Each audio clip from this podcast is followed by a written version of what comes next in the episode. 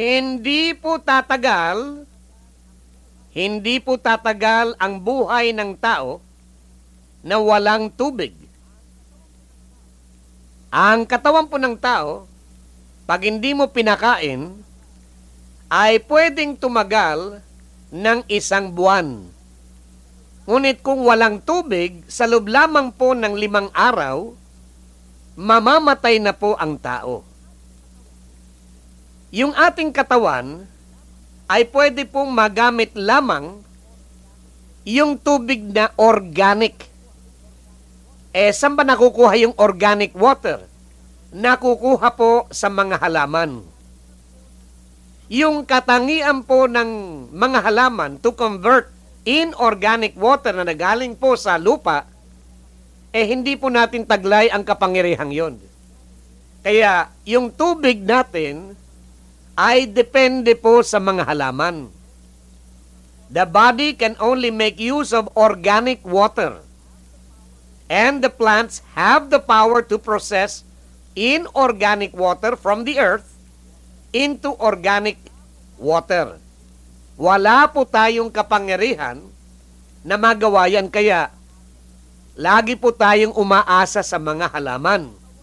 Kaya hindi tayo pwedeng mawalan ng mga halaman. Dahil yan po ang bumubuhay sa atin.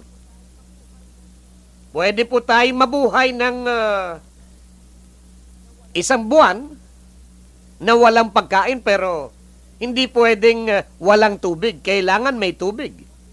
Dahil pag nawalan po tayo ng tubig, sa loob lamang po ng limang araw, patay na po tayo.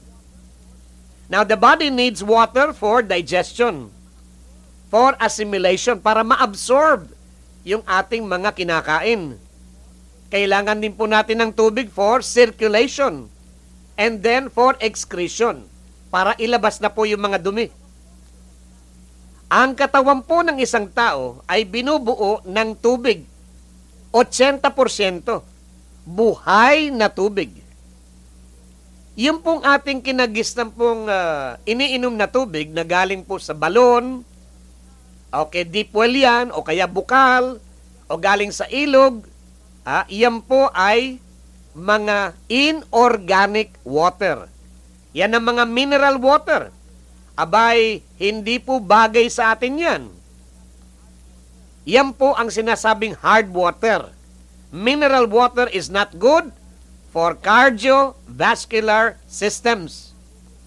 Yung pong calcium na nakukuha po sa tubig na galing sa lupa, ay inorganic. It is incompatible with our system.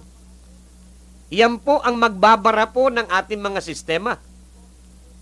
Yung mga calcium deposits po ay napakasama sa ating circulatory system. Yan din po ang nagiging bato sa ating kidney, sa ating abdo, sa ating pantog.